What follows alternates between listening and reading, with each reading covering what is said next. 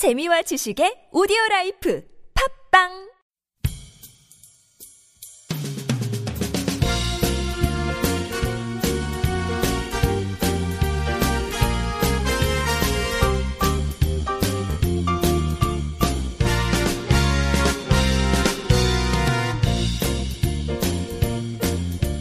안녕하세요. 이동훈 기자입니다. 안녕하세요. 문경환 기자입니다. 북한 세포 등판이라고 있죠? 네, 거기가 개발이 되고 있는 지가 지금 한참 됐는데 아직도 완공은 안 됐나 보더라고요. 네. 워낙 넓어가지고 네, 그런데 어쨌든 꾸준히 가끔씩이라도 기사가 나오면서 뭐 뭔가 만들어지고 있다라는 느낌은 계속 받고 있던데요. 받고 예. 있는데요. 거기가 그러니까 지금 이미 키우고 있어요. 뭐 소, 닭, 돼지 뭐 이런 것들을 네. 음, 이미 키우고는 있는데 아직 원래 계획했던 만큼을 다 하지 못해가지고 계속 개발을 하고 있는 것 같고 네. 얘기를 들어보니까 북한 전역에서 이 세포 등판 개건에 많은 사람들이 참여를 하고 있습니다. 네. 그러니까 예를 들어서 평양에 있는 어느 기업소가 야 이번 달에는 우리 세포 등판 가가지고 일하자라고 해가지고 이 사람들이 우르르 가서 일을 하고 네. 그러니까 우리 마치 도심에 텃밭 있잖아요. 네. 텃밭 가보면 누구네 텃밭 누구네 텃밭 이렇게 막 팻말 꽂혀져 있지 않습니까? 네, 그렇죠. 예, 그런 식으로 세포 등판도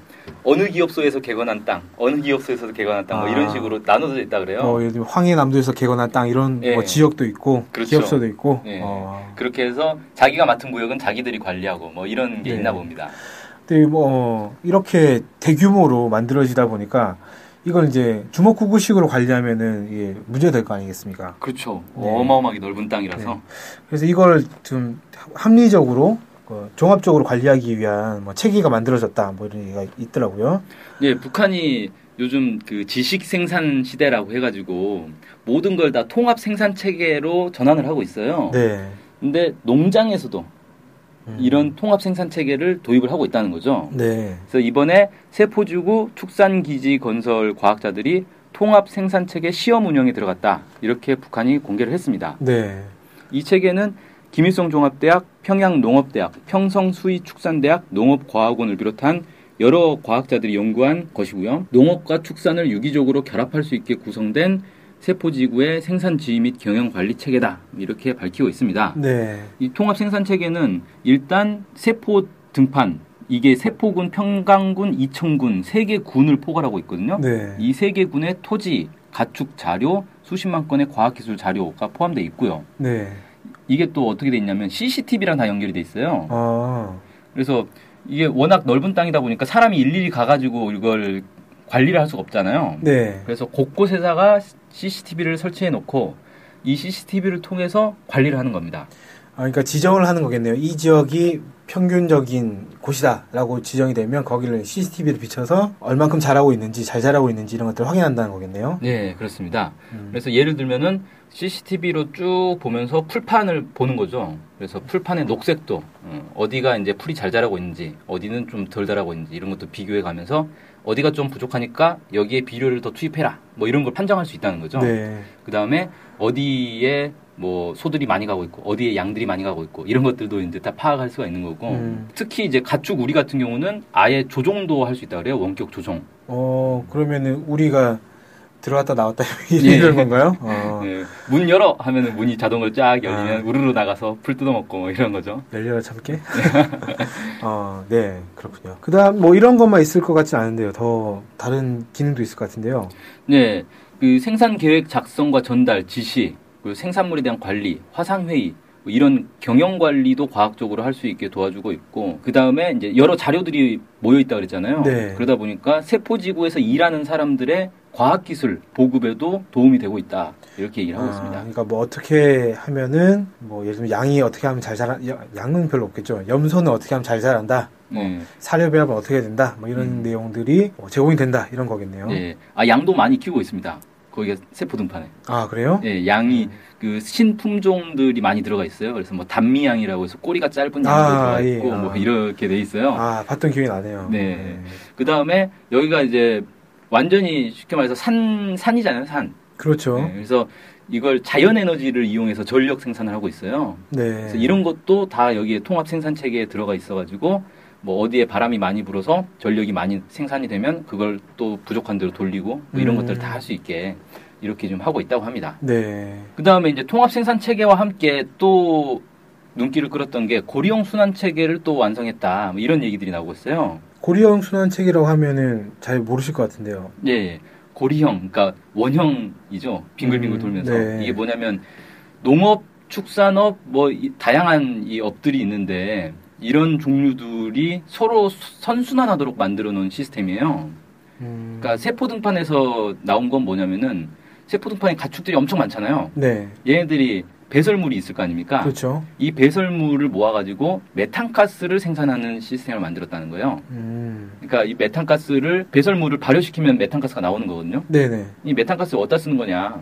이걸 불에 타는 거예요. 이게 쉽게 말해서 가스, 우리 도시가스 같은 예, 그런 가스예요. 이제 난방으로도 쓸 수 있고, 그 다음에 뭐 취사에도 쓸 수 있고, 그 다음에 전기 생산도 할 수 있고, 이런 이제 메탄가스 생산을 가정용 메탄가스 음, 탱크들을 만들어 가지고 이걸 배설물을 가지고 이 세포 등판에 있는 여러 주택들에 어, 공급하는 그런 어. 시스템들을 만들었다. 그리고 이게 기존 메탄가스 탱크보다 설치가 간단하고 부대 설비도 없어서 농촌에서 이용하기 편리하게 이렇게 개발을 했다. 이렇게 얘기를 하고 있습니다. 네. 어, 이런 거, 그러면 배설물 가지고 메탄가스를 발생시켜서 그걸 이용해서 또 전기를 이용해서 또 다른 것을 이용을 하고 그 이용한 것에서 또 이제 뭐 농장이나 이런 쪽으로 또 유용한 어떤 걸 생산하고 이런 식으로 순환, 순환한다라고 해서 이제 고리형 순환 체계다. 네, 이렇게 그렇죠. 얘기할 수 있겠네요. 네. 이 고리형 순환 체계와 관련해서 북한에 또 다른 보도도 있어요. 덕천 탐부 오리 공장이라고 있는데 이 오리 공장에서 고리형 순환 체계를 또 도입을 했다라고 합니다. 네.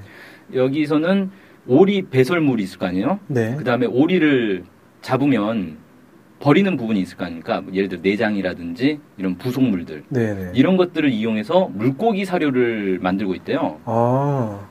그래서 이 오리 공장 옆에 양어장이 있는 거예요. 아, 그 배설물을 이용해서 물고기 사료를 준다. 네, 그렇죠. 어. 그래서 이 공법을 도입해 가지고 한 해에 약 10톤의 오리 폐기물이 나온대요. 네. 이것들을 전부 물고기 사료로 전환하는 거죠. 음. 그다음에 이걸 이제 물고기들에게 주고 나서 양어장 바닥을 이제 청소를 하면 물고기 배설물들이 가라앉아 있을 거 아닙니까? 네네. 이 배설물들 긁어 모아가지고 이걸 퇴비로 만들어가지고 네. 옥수수와 콩밭의 거름으로 어, 사용하고 있다고 합니다. 음. 그러니까 오리도 키우고 옥수수도 키우고 물고기도 키우는 네. 그런 거죠. 이게 이렇게 서로 선순환하고 있는 거죠. 음, 네. 어, 이런 방식으로 이제 북한이 그 순환체계를 도입하고 있다. 이렇게 얘기를 할 수 있겠군요. 예. 그- 이렇게 하면 성과들이 상당히 날 것, 같- 많이 날 것 같은데요. 예, 그래서 덕천 탐부 오리 공장 같은 경우 올해 오리고기 생산 목표를 이미 초과 달성했고 작년에 절반밖에 안 됐는데. 예, 지금 어. 8월인데 벌써 초과 달성했다는 거예요. 네. 그다음에 작년에 3배에 달하는 물고기 생산량을 전망을 하고 있다고 합니다. 어, 상당히 효율적인 이런 부분인 것 같습니다. 네. 그러니까 이 사료 문제가 사실 되게 심각하거든요. 축산업이나 이런 데서는. 네네. 왜 그러냐면 우리나라 같은 경우도 우리나라 식량 자급률이 사실 매우 낮잖아요. 네. 근데 생각해 보면 우리가 먹는 주식은 쌀인데 쌀은 거의 100% 국산 아닙니까? 네. 거의 작업을 하고 있죠. 예, 뭐 식당에서 먹는 쌀 중에서 중국산도 있겠지만 네. 집에서 먹는 쌀은 거의 100% 국산인데 근데 어떻게 식량 자급률이 이렇게 낮냐? 사료 때문에 그런 거예요. 네. 그렇죠. 사료가 거의 99% 수입이거든요. 그러니까 이 축산업에서 사료 문제가 되게 심각한데 이걸 자체로 해결하려면 또 사료를 키- 만들기 위해서 뭘 또 키워야 되고 뭘 만들어야 되고 막 이렇게 되는데 그게 아니라 원래 나오는 배설물을 이용해서 사료를 만들어 버리면 훨씬 유용하지 않겠냐 뭐 이런 네. 거죠. 그래서 우리 한국에서도 음식물 쓰레기를 이용해서 뭐 이제 세- 사료를 만드는 이런 형태가 좀 이루어지고 있는 것 같던데요. 그렇죠. 근데 그걸로는 사실 턱도 없는 이제 부족한 네. 실정인 거고. 그리고 한국의 사료는 또 어떤 문제가 있냐면 예를 들어 소를 예를 들자면 소가 맛있는 소 이제 등급 있잖아요. 소고기에도 네. 소 등급이 높을수록 기름이 많아요. 기름을 만들기 위해서 그냥 음식물 쓰레기로는 안 되는 거죠. 네, 그렇죠. 이게 소가 풀을 먹고 자라면 이 고기에 기름기가 별로 없어서 맛이 없다는 거예요. 음. 그래서 곡물 사료를 먹여야 된대요. 네. 근데 곡물은 사람이 원래 사람이 먹는 거 아닙니까? 네. 사람이 먹기도 부족한 곡물을 소한테 먹여야 되는 거죠. 음. 그러니까 곡물 사료를 값싸게 들어오려면 결국은 이제 해외에서 수입하는 수밖에 없죠. 국내에서 생산되는 곡물은 비싸니까. 네. 그렇게 해서 대부분 이제 수입을 해가지고 곡물 사료를 먹이고 그 곡물 사료를 먹고 자란 소가 기름기가 많다는 거죠. 음, 근데 사실 기름기가 많은 소가 맛있을지는 모르겠지만 건강에는 별로 안 좋거든요. 악순환이군요. 뭔가 예, 뭔가 악순환이 네, 뭔가. 악순환인 것 같죠. 네. 좀 우리도 선순환으로 고리형으로 네. 좋은 형태로 좀 이런 걸 해가지고 음식물 쓰레기라든지 또 배설물 문제라든지 또 환경 오염과도 관련 있지 않습니까? 네. 이런 것들을 좀 잘 정비를 해가지고 어, 하면 좋을 것 같은데 북한에서 어쨌든 이런 식으로 고리형 순환 생산 체계를 도입을 해서 적극적으로 이제 늘려나가고 있다. 이뭐 이런 추세다. 음, 이렇게 그렇습니다. 보면 될 것 같습니다. 예, 네. 한국에서도 사실 노력은 많이 하고 있어요. 네. 예, 지자체 차원에서 지원도 많이 해주고 있고, 음, 그다음에 이제 특히 이제 젊은 농민들 중심으로 해서 이런 것들을 적극 도입을 하고는 있는데 아직까지는 값이 좀 비싸죠. 이렇게 하면 아, 그냥 외국에서 손쉽게 수입해서 사료를 쓰는 게 훨씬 싸니까 음, 음, 아무래도 이런 문제가. 있죠. 이 그 사료를 가공을 해야 되는 거니까 네. 어쨌든 어, 이 가격 경쟁력에서 아- 아직까지는 좀 밀리는 것 같습니다. 네. 아무튼 뭐 중요한다고 생각이 들면 뭐 돈보다는 뭐 더 필요한 게 있다고 한다면 그걸 중심으로 사고하는 것도 필요하지 않겠나라는 교훈이 든 교훈 교훈을 남기게 됐네요. 예, 어쨌든 오늘 저희가 준비한 내용은 여기까지입니다. 오늘 방송 여기서 마치겠습니다. 고맙습니다. 고맙습니다.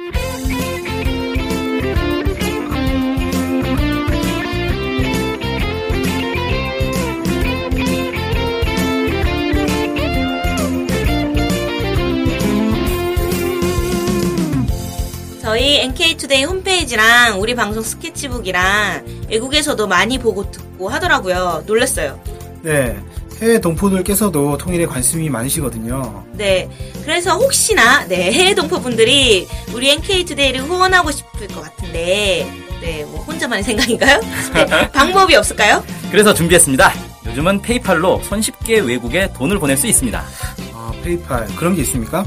어떻게 하면 되는 거죠? 네, NK투데이 홈페이지에 오시면 배너가 있습니다. 아니면 페이팔 홈페이지에서 저희 이메일 주소 nktoday21 골뱅이 gmail.com으로 보내시면 됩니다. 와, 이렇게 간단하고 좋은 방법이 있군요. 아무튼 해외 동포 여러분들의 많은 후원 부탁드립니다.